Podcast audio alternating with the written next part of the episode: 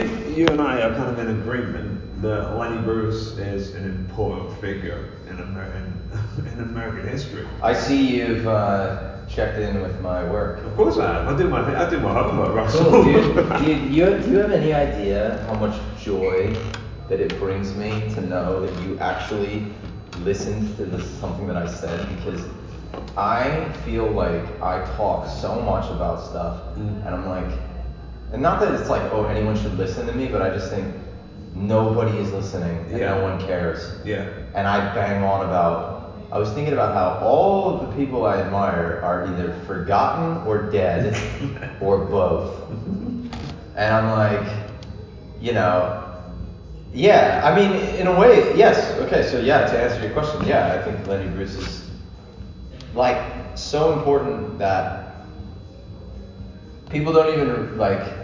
It's hard to put it into context. I mean, look, I'm all for not deifying somebody Yeah. and I'm not making a sacred cow. No. Like I think that's where people get turned off with like Bill Hicks reverence and Lenny Bruce reverence and all that is they're like you're they they see it as like you're saying don't ever say anything bad about them. Go ahead, man. Talk Mm. about them all day, man. Say they were hacked, whatever. But I'm just saying like I don't know, some things are some some things are just uh, they're not still open for they don't need any further dissection. There's no reason to go back and reappraise Bill Hicks's career. It already happened. It's it's like you know it's like a uh, um it, it's like a natural disaster. Mm. It happened. Yeah. It already made its impact. Yeah. There's no there's no way that you can go back and go should it have made an impact? Well, it already did. Yeah. And like someone like Lenny Bruce is so buried in the culture that I think nobody has taken the time to understand the context and like Yeah. but when and when you do though you're just you it's it's uh, incredible and like anything else I think same with Don Rickles like what they get known for is not Mr. Potato, he's Mr. Potato Head to kids. yeah, he's in Yeah. potato head. And that, that's a whole different thing. Yeah. That I mean, even like with comedy critics, like people will say, it was amazing to me how many, how Don Rickles was just called un-PC and racist, He's not. and I was like, that never really even occurred to me. I, I mean, I like to me and to most comedians, it was always like he was. Uh, it was just his style, his expression, his. It was his whip crack um, delivery. It was his. It was the fact that he didn't write anything and he was so in the moment and and it didn't matter what he was saying. Uh, I mean, we all accept that he was from a different time, but he's Yeah. also a New York Jew. Yeah. And I mean that in the sense of like he's a he's a minority as well, so it was kind of okay for him to pick apart everyone else. But anyway, Yeah. Well, I Yeah. think that he was an equal opportunity offender, and he would roast you even if you were, well, no matter what color or race or gender you were, he would find something to make fun, make light of, but he wouldn't do it in a mean way. Like a lot of the roasts that we see today are, then I the issue I have with them sort of is that they're not done in a really light-hearted. They're not really done as light-hearted as Don Rickles would have done it because he wouldn't just destroy anybody. He'd he, well, he sort of would. I'm kind of, yeah, do you know, I'm to argue oh, No, sure. little bit, but he would. He'd do it in a way that wasn't mean-spirited in my in my eyes anyway yeah, he'd do it in a way where he was sort of like confused or confused about why certain people do these kind of things. Yeah. The roasts to me now are kind of like how punk evolved, where like '70s punk then became '80s hardcore. Yeah. And then 80s hardcore became late 80s thrash metal. Mm. And by the time it was thrash metal, it just lost its fun and it lost its bounce. Mm. So like Don Rickles had panache, he had like style. There was like something about the way he would roast somebody. Whereas now the way they roast people is kind of like when something becomes like a subgenre of a subgenre, it's Mm. just kind of like nasty and like it doesn't offend me at all. It's No. just kind of like uh, I don't know. It's like a modern day horror movie Yeah. that just tries to do something gross for being gross. Yeah. Whereas like you know something like Halloween or something like that, it was like okay, yeah, it was it was gross, but it was like it just wasn't just that. No. Like, what if I did this? You know, I don't know. Whatever. It's just a bit lame now, and uh, it's it's like it's just a bit trite. I don't even think the roasts were ever really good. I've never really watched anybody but Rickles or the highlights. Mm. I've heard that if you watch the whole thing, they're boring, I which they probably are. Like Yeah. I, I hate that kind of like Mm. back patting and like Milton Berle going on and like Yeah. talking about like it's just oh like I hate. There's something about that era where they all had these fake tans, like like just look at like uh, what's his name Jerry Lewis Mm. in like the 80s and the and and the 70s, and he just has this like ridic- like Donald Trump doesn't even come close to the glazing that Jerry Lewis had, and they're all and I don't know, they all just go on, they all have Yeah. gold rings on, and they all have their hair slick. It's like oh gross. And they don't even just get comedians on anymore. They get like the, whoever the well the C-list rapper or, or C-list celebrity is Mm. who's still trying to regain a little bit of fame. But I think my issue is I don't I don't mind roasting as an art form as long as it's sort of done with friends in a, in a way. Yeah. But when you see like Bruce the Bruce Willis roast or whoever whoever's getting roasted these days on that Comedy Central show, you can tell they're not his friends. Like Yeah. and I just think, okay, so why are you putting yourself up to this unless there's. Uh, I don't want to get too conspiritual about it, unless it's like a humiliation ritualistic kind of Mm. ritualistic kind of thing. I don't know. I just think it's a vehicle for people, and it's like, you know, there's a lot of people that do it. Just, I just don't find. There's really nothing else other than I don't find it stimulating. Yeah. But I forget what it's like to really be a mainstream comedy consumer. I think we get really niche. Yeah. Like I don't think Lenny Bruce made sense to me even when I started comedy. Lenny Bruce is almost like a Russian novelist. Like you have to like get into it Yeah. before you start to understand it. Yeah. And it's like you can't really expect that from the public. No. But that's just because again he's so buried. Mm. But again, Lenny Bruce is known for he would say offensive words, and that's cool. That's one way to, to know him. But there, for me as a comedian, there's also style there. Yeah. There's just like style, man. Like he's got this bit called the Palladium. I probably talked about it before, but like it's the most epic piece of comedy, like Mhm. period ever. It's a 20 minute bit about a club comic who tries to play theaters and and and what happens when he tries to translate his act into a theater. Mm. I mean, I mean that's that's comedy commenting on obscure comedy. That's Stewart Lee before Mm. Stewart Lee, 50 years before Stewart Lee existed. I mean, can you even imagine trying to like? I think the hardest thing about doing bits, I don't do bits, is like establishing the premise. Yeah. I mean, I try to do, you know, I'm working on it, but like establishing the premise, dude. Imagine. Sometimes it's so hard to establish the most basic premise for people, and we get so annoyed. Because we're like, you don't get this premise. Imagine trying to establish that premise. There's a difference. So you're telling an audience there's a difference between club comics and theater comics, and what works in a club and a theater. And, and I'm going to establish that premise, and now I'm going to do act outs with characters about, and, and it works. It's fucking crazy. And everyone's just like, Lenny Bruce isn't funny. I was like, okay, fine, fine, I guess. I can understand why people say he's not funny to them because we're in different times now. But you still have to recognize that the dude was fucking important for those times. Yeah, totally. And actually, if you get into it and start to understand more of the Mm. culture at the time, Yeah, then it's funny. I have started to find him funny Yeah. actually. You know what I mean? So I mean, yeah, you're not gonna like throw it on like uh, whatever, like just you know, No. like some contemporary album. But No, yeah, I don't not. know. I, I'm I'm into it. Have you seen The Marvelous Mrs. Maisel? Yeah, and I like his depiction. Oh, I love it's- the marvelous Mrs. It's phenomenal. I like that they're putting him into the, they're they're kind of bringing him they're they're bringing him back. Yeah. He's having a bit of a revival. And at first I thought this is going to be horrible. Mm. But uh, the guy who plays him is playing him really well. phenomenal. Like, really it's- good. It's almost for me like Lenny Bruce has taken over this. The spirit of Lenny Bruce has taken over this poor actor, and this is how it. Yeah, is yeah. is. And I'm interested to see how they how they deal with the later parts of his career. Mm. You know, which he got like criticized for for being like um he just gets real self-indulgent and he gets into like heroin and stuff, but I find the self-indulgent years even more fascinating. Yeah.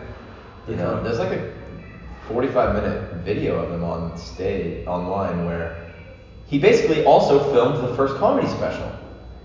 You know, there's a there's a black and white video of him on on YouTube. It's called the Lenny Bruce performance film. And it's in that era where he's got he would just go on and talk about his court case in the newspaper. And it's really interesting to me that like a lot of people are turned off by that. Hmm. A lot of people like hate that. Like they're like, oh that's so and I'm like he was talking about specific events in his life. Whereas a lot of other people go, oh, that's so boring. He was talking about his court case. And I'm like, well, to me, that utterly precedes Richard Pryor, Yeah. who would talk about specific events in his life, not just like, you know, I mean, like, nobody can do a Richard Pryor bit because some of his bits are about how he got arrested in the news. You know what I mean? So. I don't know, man. I just don't really get certain. I know a lot of good comedians who like just shut things off. They go, they just write certain things off. I do. I just always like wonder what it's like to. Is that a defense mechanism? Like they just can't. I don't know. But maybe I worship people too much. I think maybe it's because they don't want to be seen as the next Richard. Well, the they don't want they maybe don't want audiences to see them as maybe the next Richard Pryor or the next Lenny Bruce or the next whatever else. They just want to be known as themselves. Yeah, if that, maybe, if that don't makes know. any sense. Yeah, sure. So, what got you started in comedy, man? What got me started? Um, I don't know. I just it was on it was uh, New Year's Eve and uh, or it was like coming upon the new year, and I just was at a point in my life. I was like 26, and I just wanted to make sure that I was doing.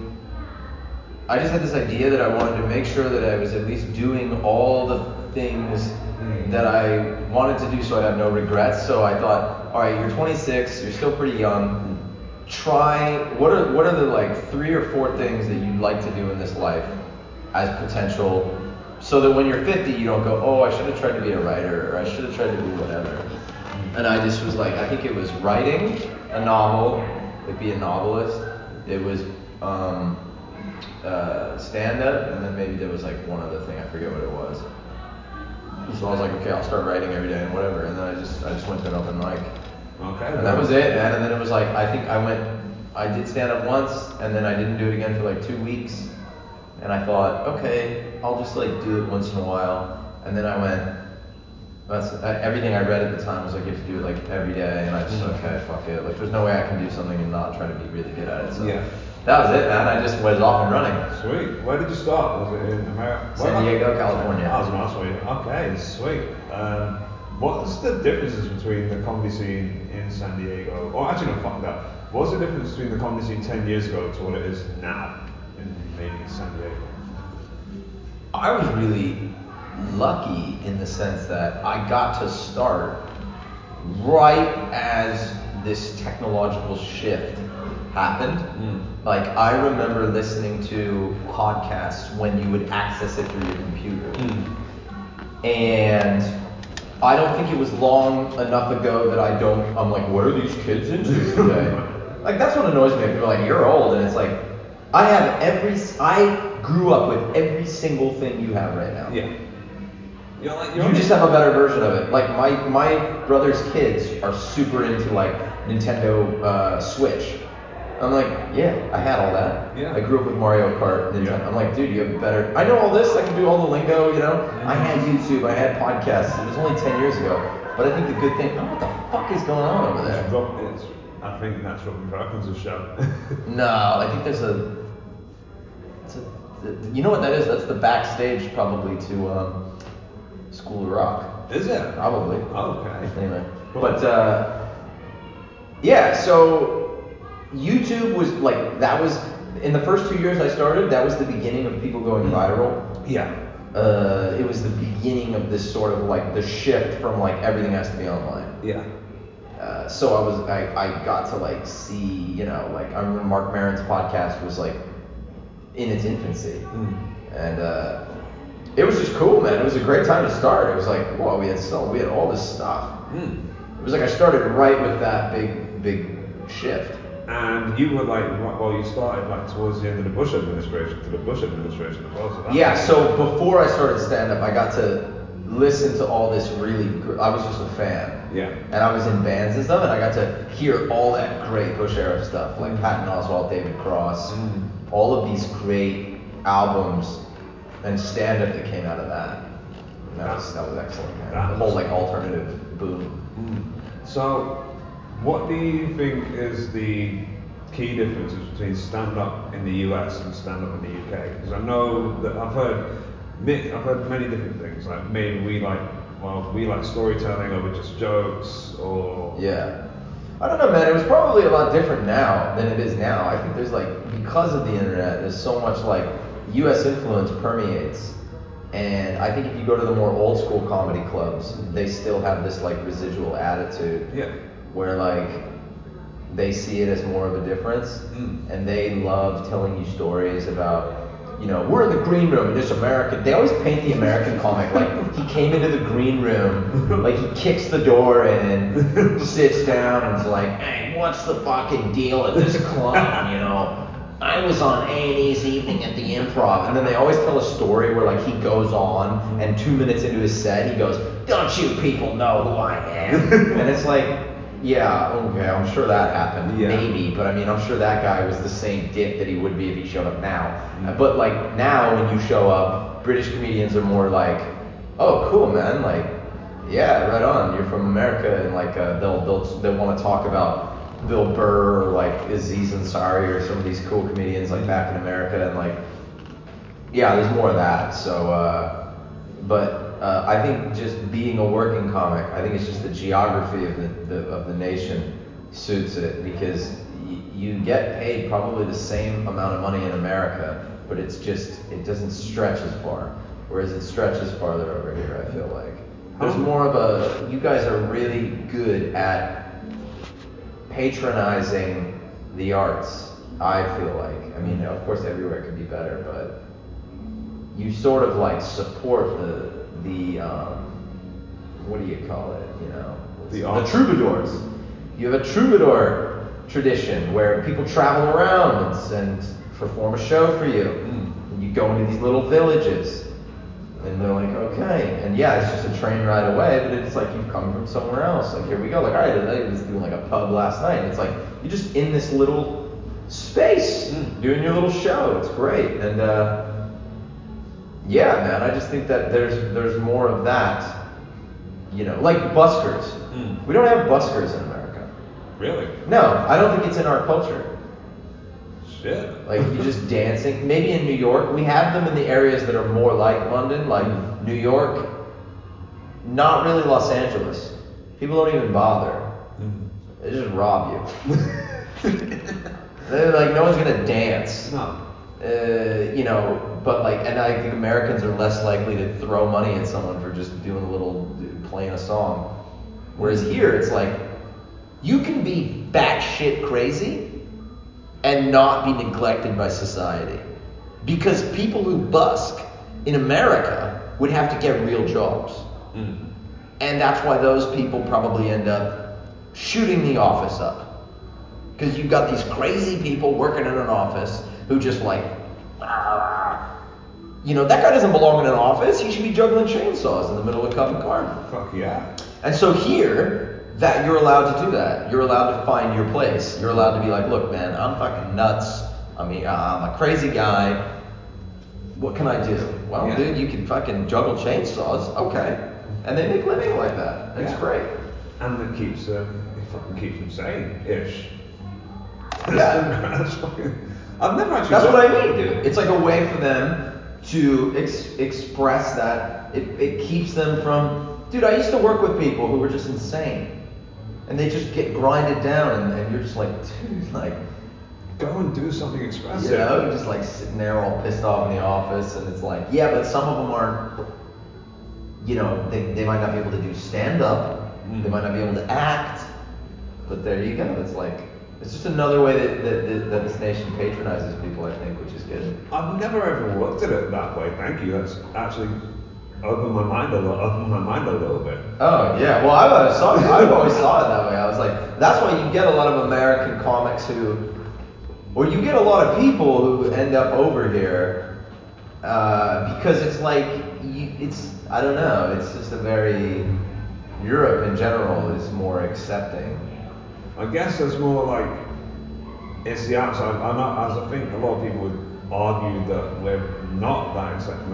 Well, if you go a little deeper, that we're not that accepting. But I think, I think, because you're able to look at it from an outside, a semi-outsider's perspective, and you're coming from a different, you're coming from a different culture where it probably is a little bit, where it probably is a little bit more exclu- well, exclusionary, if that's a word. Yeah. Like, I think you're probably, yeah, I, I agree with you. Fucking hell, thank Yeah. you for opening I don't know. I think British people are pretty resilient too. Yeah. Like it's it's funny to me like how like people in this country are really funny. Mm. Like if something goes absolutely tits up, Great phrase. like there will be like there will be like a, a joke about it on. Twitter or a hashtag like instantly. Yeah. And it'll be clever and it'll be funny.